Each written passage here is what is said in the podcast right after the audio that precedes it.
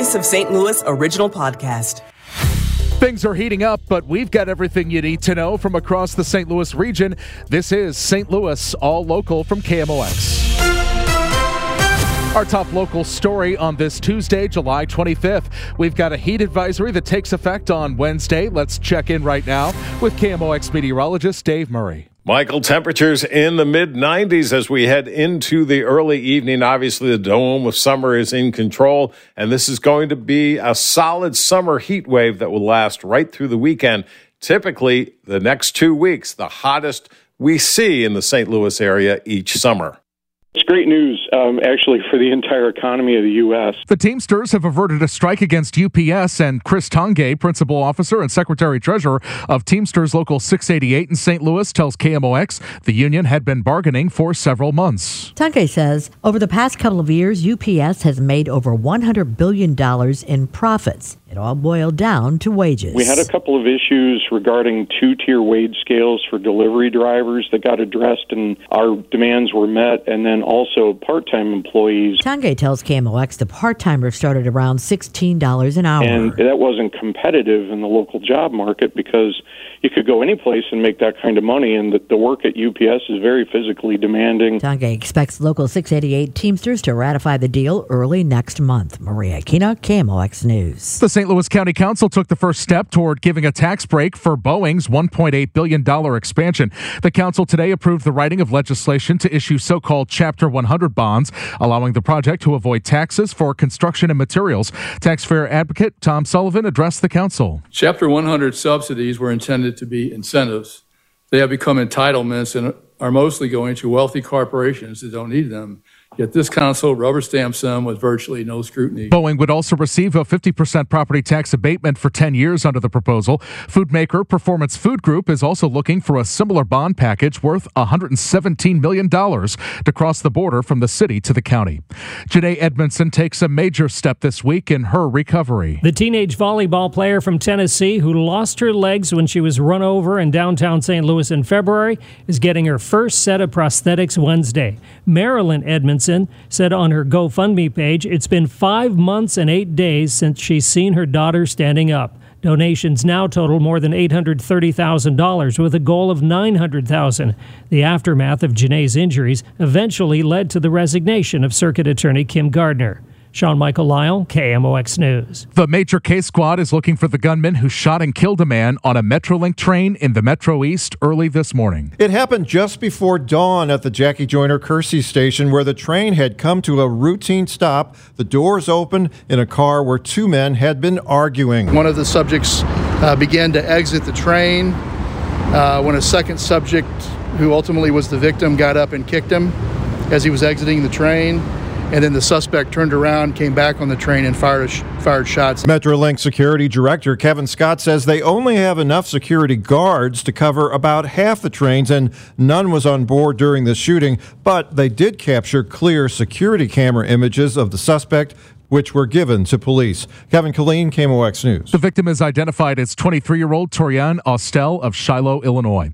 A North County man admits faking a disability to get the money. 50-year-old Charles Adams of Berkeley tells a federal judge he stole more than $100,000 in Veterans Administration disability benefits by pretending to have a bad back. Assistant U.S. Attorney Diane Clockey says Adams was quite fit. They saw on surveillance at his home as he was leaving, he was able to get in and out of his vehicle normally. He was able to lift bags of trash into a dumpster, and he didn't need anything to help him walk. He was walking normally. But once he got to the VA, shortly thereafter, he got out of his vehicle using a cane, walking slowly as he went into the building. Adams was also working as a personal fitness trainer, posting videos online of him lifting weights. He faces up to 10 years in prison and fines up to $250,000 when he's sentenced. Get ready to see a lot of traffic cones around St. Louis. Five main corridors, Union, Grand, Kings Highway, Jefferson, and Goodfellow, are being repaved and transformed to allow for more ADA friendly crosswalks. It's part of the Safer Streets bill signed by the mayor earlier this year. Scott Ogilvie is the city's Complete Streets program manager. So these projects are in engineering now. Um, we will be bidding the projects uh, later this year and into 2024. Um, we're going to start construction on some of them in 2024, and construction will continue uh, through 2025. The work on Jefferson has already begun and should be complete by next summer. The KMOX business desk, Creve Coeur based women's clothing retailer Soft Surroundings plans to close its distribution center in central Missouri and lay off workers there. The facility is in Mexico, Missouri. According to a filing with the state, the company expects the closure to happen in early September. 79 positions will be eliminated. Soft Surroundings just opened the warehouse in 2016.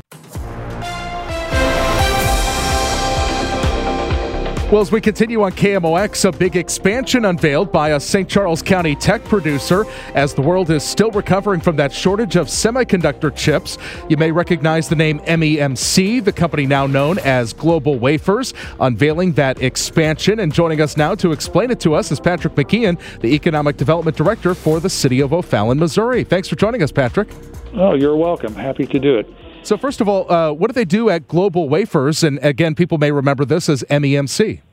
Yeah, uh, I think they refer to it as MEMC, a GlobalWafers company, and they make the uh, silicon discs that computer chips are placed on, and they're one of the few producers of that particular product in the United States.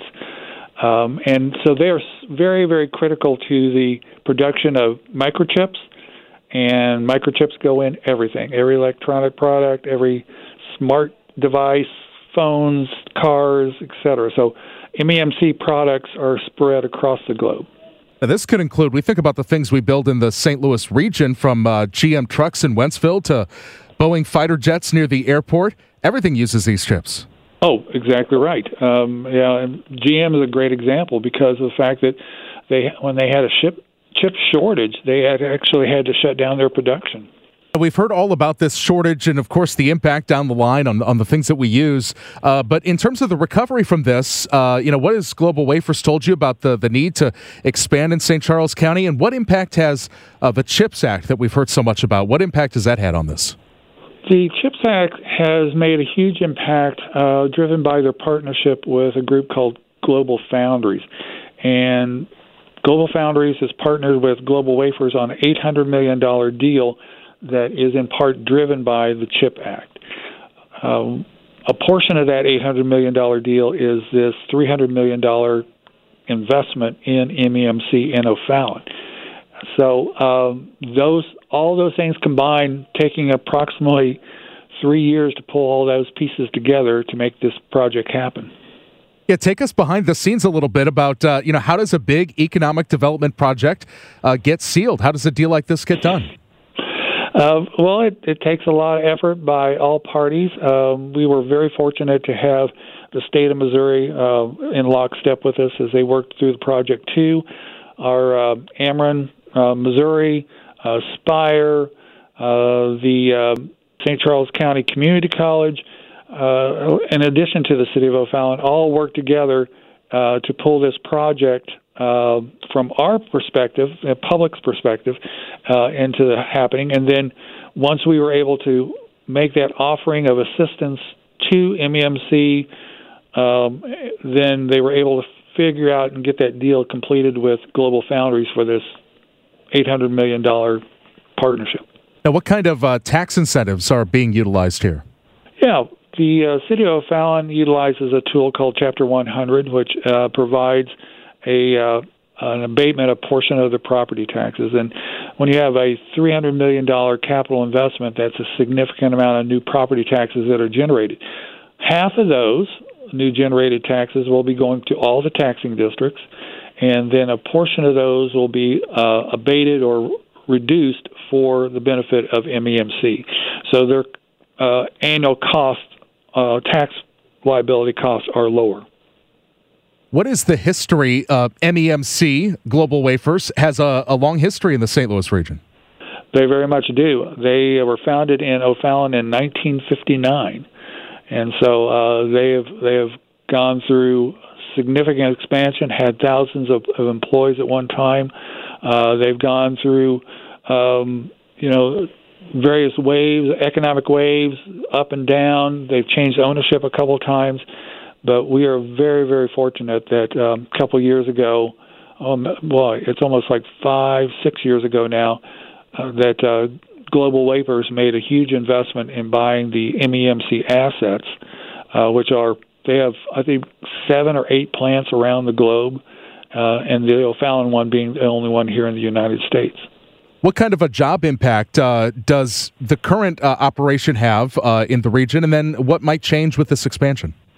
Yeah, they they presently have, I think, somewhere around 350 employees, and this new capital investment that will go online next year and be in full production by 2025 will actually create uh, 100 plus new um, family supporting wage jobs. And we've heard so much about other parts of the country, you know, getting uh, an Intel plant here or an LG battery plant there. Some folks may say, we haven't had an, an, announcement like that in the St. Louis area. But when you think about it, for instance, in Carondelet, they're building, um, ICL is building the ingredients that will go into electric batteries. These are the wafers that make the chips possible. Is uh, right. uh, is this part of the supply chain, uh, uh, an area that St. Louis is kind of cornering? Uh, it is. Uh, it is. There's a lot of strength and a lot of history here in the St. Louis region in this particular um, sector because the fact that we've had such a strong manufacturing presence in St. Louis for a couple hundred years now. And so, you know, the base is here. It's very difficult for the St. Louis region to find a 200, 300, 400 acre site to to place one of these huge factory plants, you know, multi-billion dollar plants.